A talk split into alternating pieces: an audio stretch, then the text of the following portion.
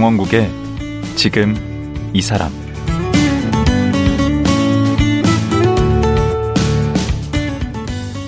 안녕하세요. 강원국입니다. 그제부터 3일 동안 고동진 전 삼성전자 사장과 말씀 나누고 있습니다.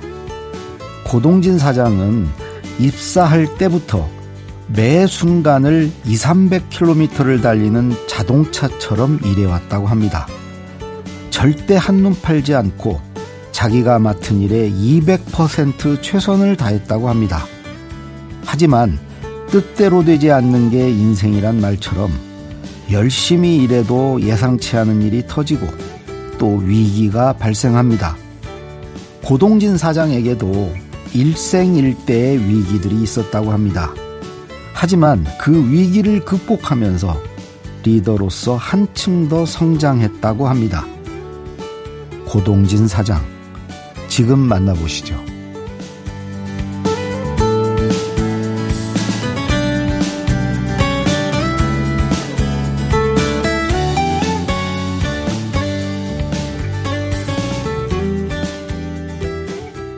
고동진 전 삼성전자 사장 다시 모셨습니다. 안녕하세요. 아, 반갑습니다. 벌써 한 두 번 만나니까 친해졌어요. 나 처음에는 아, 삼성전자 뭐 사장이라고 해서 뭐 어깨에 막 힘 빡 들어가고 왠지 좀 위화감을 느꼈거든요. 근데 이렇게 보니까 굉장히 친화력도 있으시고 아니, 삼성전자 음. 사장들이 다 그렇습니다. 다 그래요? 삼성전자뿐만이 아니라 다른 관계사도. 아, 바깥에 잘 안 알려져서 그런 이미지가 좀 너무 적은데 별로 그렇게 좋지는 않은데. 아 그래요? 네? 근데 바깥에 이렇게 사람들을 만날 기회가 별로 없다 보니까. 음, 그 그렇죠. 예. 예. 사장님도 뭐. 그 개인적인 어떤 뭐 약속 같은 건 별로 못 잡으시고. 그 이제는 좀 음. 하고 그러고 있는데. 이제는 뭐 사장 잘리셨는데 이제 마, 마음껏 하셔야죠. 어, 그럼 아직 바빠요. 아, 고문도 바쁩니까? 아, 그 뭐, 이거, 저거 일이 많습니다. 아.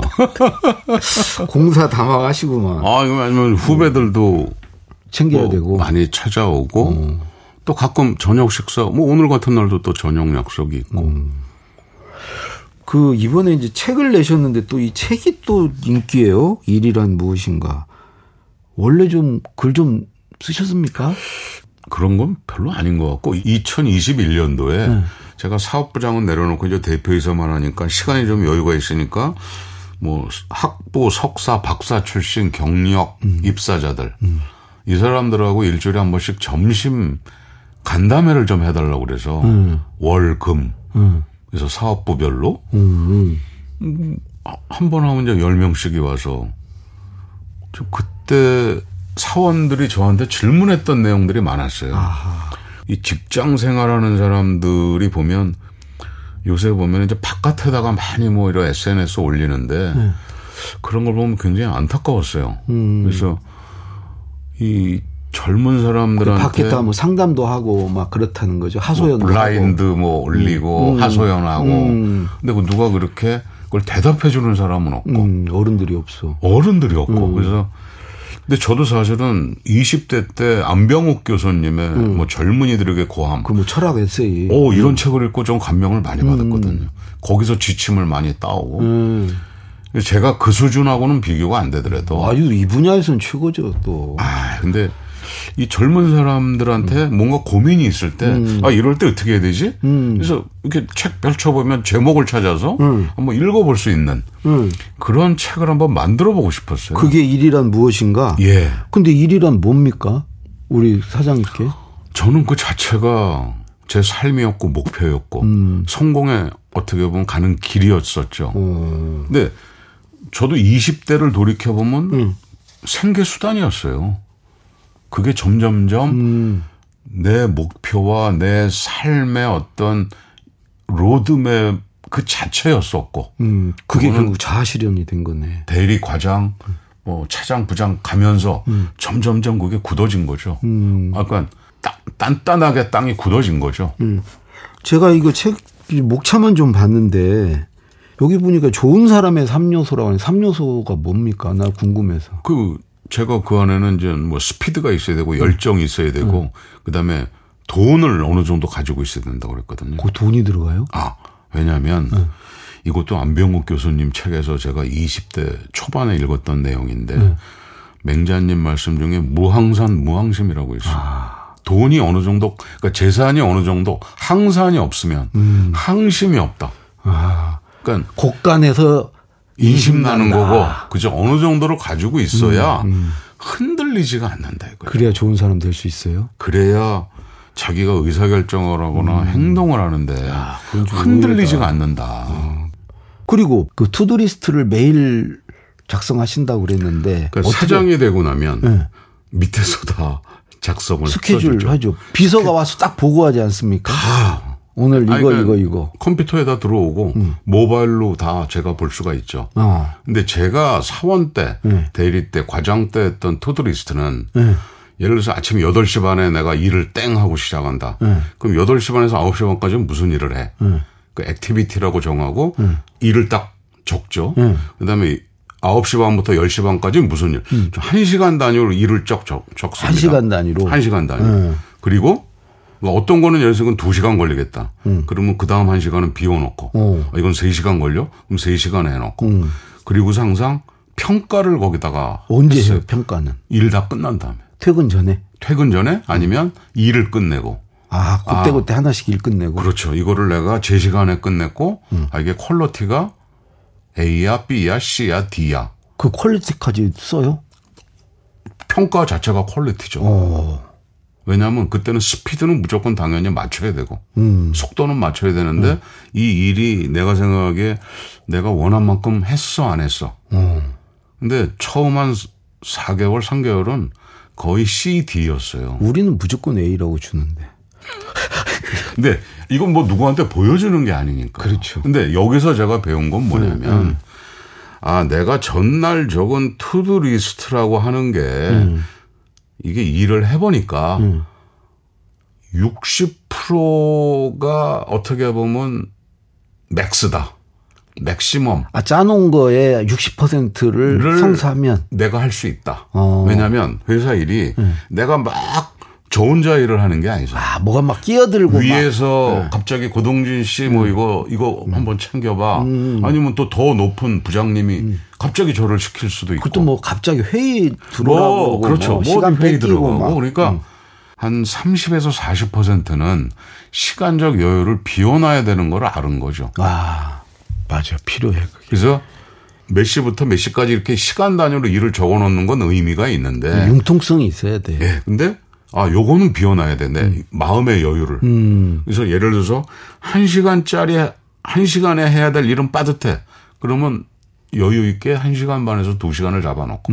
그 대신 요걸 한 시간에 끝내놓으면 음. 어. 내가 3, 40분 여유가 있으니까. 어. 그럼 다른 일을 할 수도 있고 저거는 아니면 갑자기 끼어든 일 음. 그런 걸 또 할 수도 있고 이걸 배운 거죠. 그걸 매일매일 한다는 거예요? 매일 했어요. 이야 정말 아, 그때는 하루 하루를 그냥 뭐 전투적으로 사셨어. 그렇게 살았죠.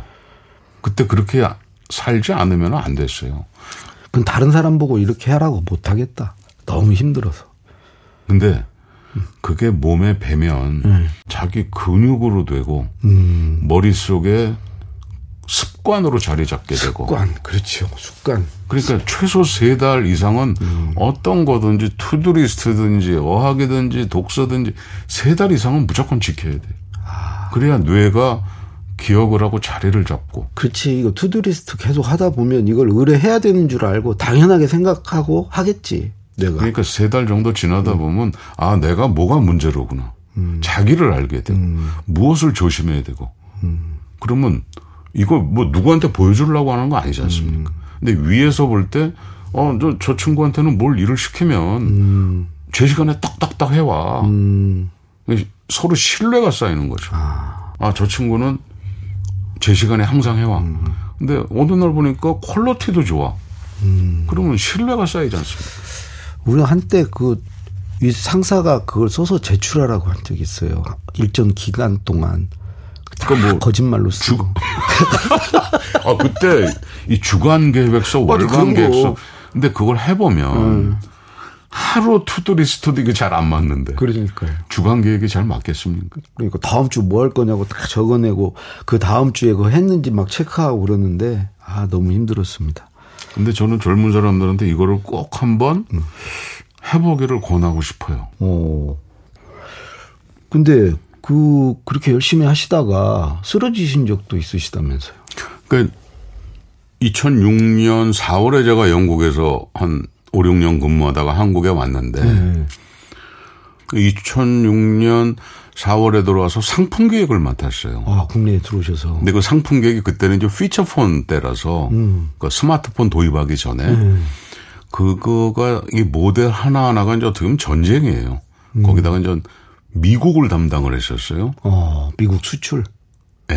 그게 제일 빡센 부서 중에 하나였었어요. 미국 상품 기획이. 그러니까 아마 그게 갑자기 변화된 환경에 제가 이제 적응을 못 했던 것 같고 갑자기 사무실에서 그 바깥을 쳐다보는데 그 뭉크의 절규를 제가 눈앞에서 본 거예요.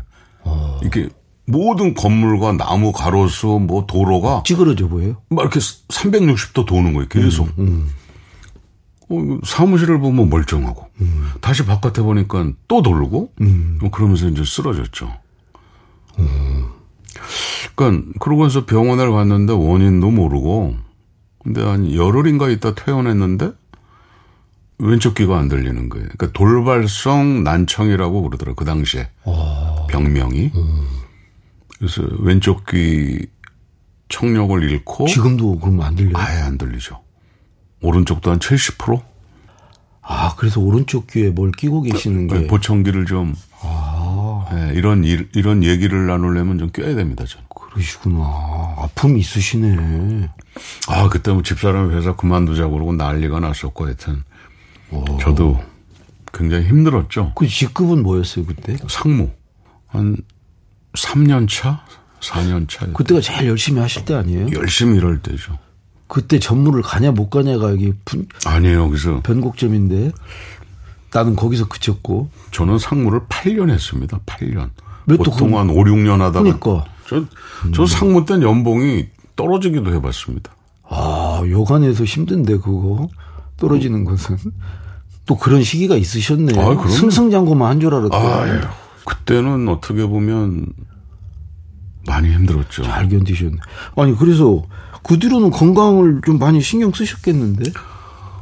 야, 내가 앞으로는 진짜 이게 관리를 해야 되겠다. 어. 내가 시간을 쓸 거는 새벽 일찍 운동하는 거. 음, 그래서 아침 운동을 좀 많이 했죠. 음, 그쵸. 그, 그건 얼마든지 할 수 있지. 땀을 흘리면. 음. 그래서 개인적으로 그런 미기도 건강에 어떤 적신호도 있었는데 업무적으로는 어떤 고비가 없었나요?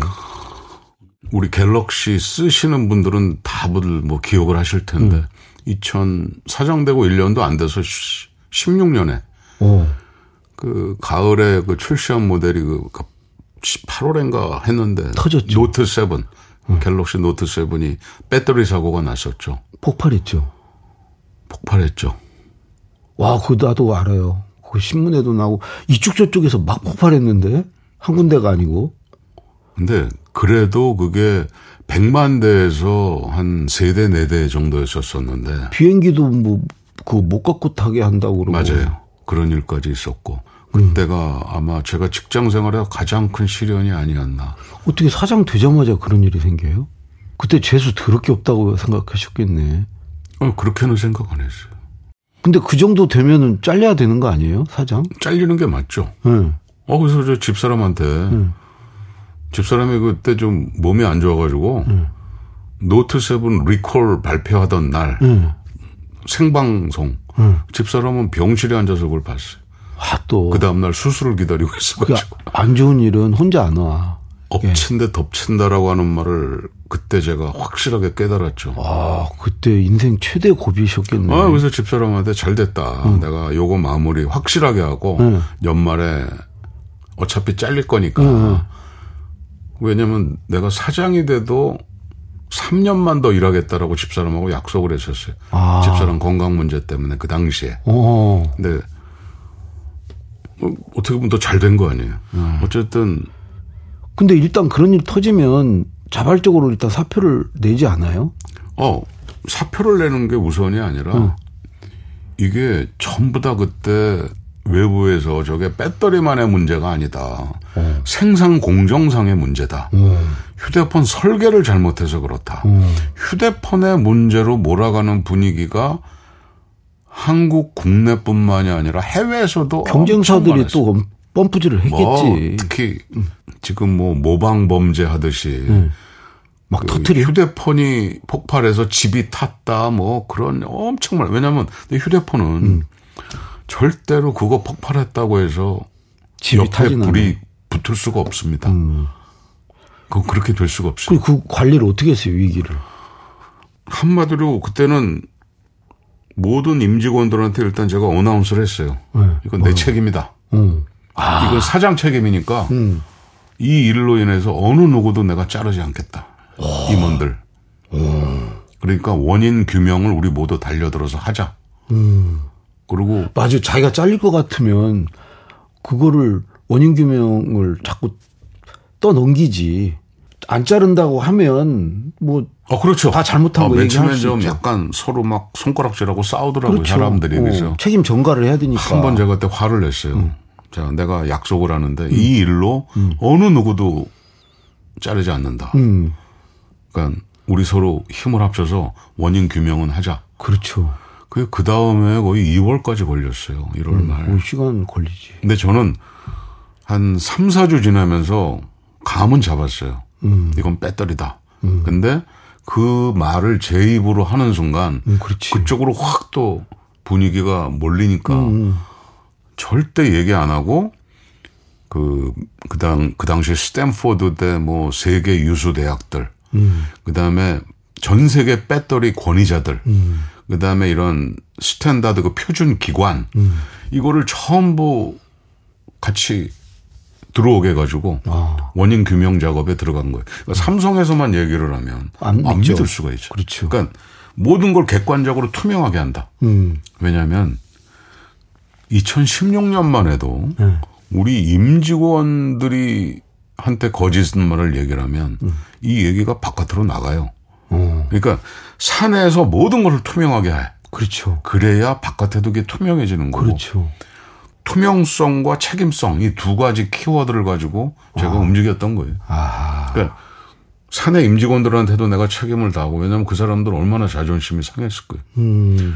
그다음에 우리하고 거래선들, 사업자, 바깥에 무슨 우리 폰을 파는 사람들, 네. 이 사람들한테까지 적절한 보상 이런 것까지를 다 약속을 하면서 음. 투명성과 책임성 이 두 가지 키워드를 가지고 움직였는데 그때 진짜 제가 고마워했던 게 그때 우리 임직원들이 무선 사업부 지금 이제 MX 사업부라고 그러는데 전부 혼연일치가 돼가지고 움직였어요. 아. 원인 규명하고 대책 수립하고 그 원인 규명을 하는데도 삼성에서 한 결과를 대외 미국 일본 기관에다 또 보내서 그걸 또 삼자 검증을 받고 오- 그때 뭐 다 리콜을 받고 예. 그죠? 그것도 해주고 원인도 정말 철저히 규명하고 예. 그래서 오히려 뭐 비온 뒤에 땅이 더 굳어진 것 같아요. 어, 뭐, 결, 위, 바깥에서 그렇게 말씀해 주시는 음. 분들도 있고, 저는 제가 그때 임직원들한테 우리가 6조 5천억 한 7조를 손해 봤는데, 음. 이거를, 어, 비용으로 생각하지 말고, 어. 우리가 투자로 만들어 줘, 줘야 된다. 오. 그러니까 저 스스로 그렇게 다짐하기도 하고, 그러면 위에 오너가 네 돈이냐 그게 누구. 맘대로 이걸 그 당시, 뭐, 그 당시 이제 부회장님이죠. 그러니까 이- 점심 이재용 식- 회장님. 예. 점심 식사를 하면서 어 뭐라고 그랬어요? 제 손을 꼭 잡으면서 잘 마무리 하실 거죠. 그래서 어 정말? 예, 딱 그 한마디 저한테 맡겨 주셨어요. 어 그때 진짜 제가 감사하게 생각하고 있죠. 음. 근데 그때 뭐 누가 뭘 도와주고 이런 걸 떠나 가지고 음.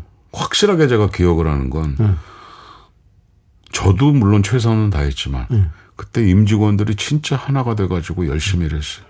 그러면 그런 게 이제 가능한 것은 우리 사장님의 어떤 소통 방식 이런 게 사실 주요했을 것 같은데 그 제가 어디 보도, 보도 보니까 뭐 town hall meeting을 처음으로 뭐 삼성전자에서 했고 뭐 그런 것들이 있던데 예, 저는- 직원들하고 어떻게 소통을 하셨나요? 아니, 저는 그 소통이라고 하는 게, 그러니까 저는 그제 방식대로 먼저 일단 들어야 되고, 얘기를 들어야 대화가 되니까. 음. 그러니까 듣는 거는 습관이 잘하셨구나. 됐어요. 듣는 걸. 아, 왜냐면 듣지 않으면 모르니까. 음. 아, 들어야 뭐 좀 거기 좀 언저리에 갈 수가 있잖아요. 음. 그러니까 직원들이 얘기를 해도 저는 일단 듣고 거래선이나 어디 협력업체 가도 들었어요. 음. 왜냐면 모르니까 들어야 되는데 겸손한 리더십이네. 그러니까 그걸 사람들이 음. 아저 사람은 잘 듣는다 라고 얘기를 하는 거예요. 유연하고 부드럽고. 나는 배우려고 들은 건데. 아하. 그러면 솔직히 얘기하셨어야지. 아니, 아니. 배우려고 듣는 거라고. 내가 아니 모른다고. 누가 안 물어봤으니까. 아니, 거짓말 한 건 아니네. 아니, 아니, 언론에서 보니까 소통왕이라고 나오고, 그래서, 아니, 이게 무슨 소리야. 근데 나는 진짜 몰라서 듣는 건데. 근데 제가 확실한 건, 여기 가서 한 얘기, 저기 가서 한 얘기, 직원한테 한 얘기, 바깥에서 한 얘기. 다르지 않다. 틀린 건 없어요. 아, 외국 애들하고 한 얘기. 어. 저는 절대로, 그러니까, 일관성 있네. 아, 톤의 매너가 틀려질 수는 있죠. 음. 그 다음에 얘기할 수 있는 범위가 틀려질 수는 있는데, 오.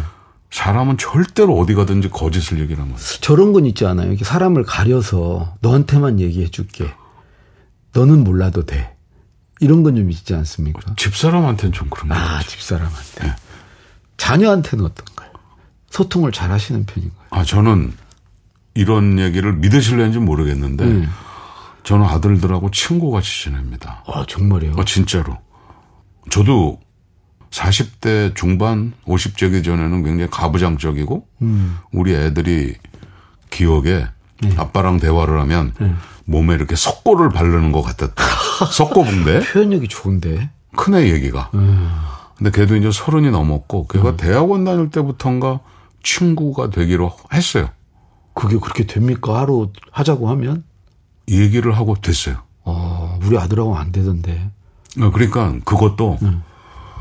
저는 똑같은 인격체에서 같은 눈높이에서 얘기하면 된다고. 반말을 해요. 자녀분, 그 아들이 반말해요. 존댓말해요. 예. 어, 존댓말 하죠. 존댓말. 예. 그럼 아버지라고 해요? 아빠라고 그래요? 아빠라고 그러죠. 와, 그게 좋네. 아빠라고 하면서도 존댓말을 쓰고. 예. 어느 것까지 얘기합니까? 엄마 뭐 흉보고 그런 거야 얘기하시겠지. 다 하죠. 어, 자기 것도 다 얘기하고. 오호. 아빠가 잘못하는 것도 얘기를 하고. 아, 비판도 할수 네. 있어요? 음. 그리고 회사 다니면서 하던 그대로네. 그 소통 방식이. 아니, 그래서 저는 우리 임원들하고 가끔 회의를 할 때 옛날에 예, 예. 소통을 어떻게 해야 됩니까? 음. 그런 질문을 받으면 다른 얘기 안 하고 집에 가면 자기 아들들이 거실에 나와서 인사하고 음. 곧바로 방으로 들어가냐 아니면 당신들이랑 대화를 하냐. 음. 우리는 바로 들어갔는데. 아, 그러니까 음. 방으로 안 들어가고 대화하는 사람이 그한 200명 중에 딱 둘 있더라고요. 아니, 정말 없을 거예요. 그런 집. 그래서 제가 뭐라고 그랬냐면 음. 아내나 그러니까 배우잖아. 예. 애들하고 대화가 안 된다. 예. 그러면 당신들 후배들하고 대화가 된다라고 착각하지 마라. 아, 자식들이 네. 자식들은 솔직하잖아요. 예. 근데 어렸을 때는 아빠가 뭐 회식하고 밥 먹자 저녁 먹자 그러면 마지못해 따라하는데 대학생 조금 이렇게 대가리가 크면 음. 대가리가 아니고 머리. 아 머리 네. 아, 머리털이 있으니까 음. 머리가 크면 음. 아빠가 밥 먹자 그러면 아 아빠 저 약속이 있어요 그러거든. 음, 그렇죠. 근데 아, 저는 진짜 확실하게 얘기할 수 있는 건 아빠가 밥 먹자 그러면 아빠한테는 얘기는 안 하지만 자기네들 약속을 전부 다 취소합니다. 혹시 막 돈을 막 주는 거 아니에요? 돈을? 아들들한테. 왜 줘요? 무단 막 살포하는 거 아니에요? 말 잘 듣게? 아 그런 거 없어요. 큰애 지금 돈 잘 버는데. 아, 왜 금전을 잘 살포한다고? 아버지도 잘 벌고 아들도 잘 벌고 정말 아니 강 선생 예? 돈 살포 해요? 돈으로라도 어떻게 해? 그럼 안 됩니다. 잘 되는 집은 뭐 계속 잘. 그리고 결국은 그것도 집안에서부터 뭐가 잘 돼야 되네. 아까 그 뭐 아빠 어렸을 때 아빠랑 얘기를 하면 석고. 몸에 석고를 바르는 것 같았는데 지금 와서 보니까 그게 제 근육으로 돼 있는 것 같아요. 아, 근육이 돼 있어. 석고가 말라서 근육 뼈대가 돼 버렸구나. 아니 그러니까 뭐 큰아들한테 그런 얘기 듣고서 몇 년 전인데 이제 너무 기분이. 좋았죠. 예, 고맙더라고. 음. 마지막으로 예. 요즘 우리 사회가 이제 리더십 얘기들이 참 많습니다. 어떤 게 좋은 리더십이고 필요한 리더십인가요? 지금 이 시점에서. 일단은 중간 관리자가 됐을 때는 밑에 사람이 뭔가 해내지 못할 게 보이면 음. 그거를 커버할 수 있는 능력과 노력을 기울여야 된다는 거거든. 그러면 음. 그게 쌓이고 쌓이면 밑에 사람들은 따라오게 돼 있습니다. 음. 그 솔선수범이네. 그게 바로 솔선수범인 거죠. 음. 근데 이 솔선수범이 따르지 않고 음. 입으로만 하는 얘기는 음. 절대로 밑에 사람들이 따르진 않아요. 따르는 신용은 하겠죠. 저 위도 그겁니까? 솔선수범? 당연하죠. 음. 근데 저 위로 올라가려고 그러면은 음. 솔선수범은 그건 기본으로 이제 깔리는 하나의 자기의 자산이고 음. 겸손과 배려가 아. 거기 더해져야지. 겸손과 배려. 왜냐하면 자기가 자기 스스로를 낮추면 음. 남이 따라오고 음. 자기가 자신을 과시하면 음. 남들이 의심한다고 그랬어요. 음. 그 청나라 때 그 중국 사람이 한 얘기인데 음. 이게 요즘 사회에 가장 저는 문제 중에 하나가 음. 왜냐하면 사람이 자기가 아는 것도 기억 속에 존재하는 거지 진짜 아는 건지는 모르잖아요. 음. 기억이 틀릴 수도 있는 거고. 음. 진짜 사람은 겸손하고 음. 배려를 해야 되는데 상대에 대한 배려. 상대방이 항상 역지사지하고 음. 내가 저 입장이면 어떻게 저 사람이 생각을 할까. 음. 그것을 항상 생각한다 그러면 음. 사람 간에 갈등이 있을 이유가 없고 음. 선후배 간에 사이가 나빠질 이유가 저는 없다라고 봅니다. 아, 예, 스스로 낮추고 상대에 대해 배려하고 제가 다 못 갖춘 것만 얘기. 제가 그래야 너무, 사장이 되는구나. 아니 너무 공자님 얘기한 건 네, 아닙니다. 이제 알았습니다. 근데 우리 사회가 진즉에 알았으면 내가 사장 될 뻔했네. 네, 겸손과 배려. 어제 그제 오늘까지 연 3일간 이제 사장학 공부를 한 것 같습니다. 아이고 별 네. 말씀을 더. 네, 나와주셔서 고맙습니다. 아유, 저도 즐거운 시간이었습니다. 예, 감사합니다. 감사합니다. 최근 일이란 무엇인가란 책을 낸 고동진 전 삼성전자 사장이었습니다.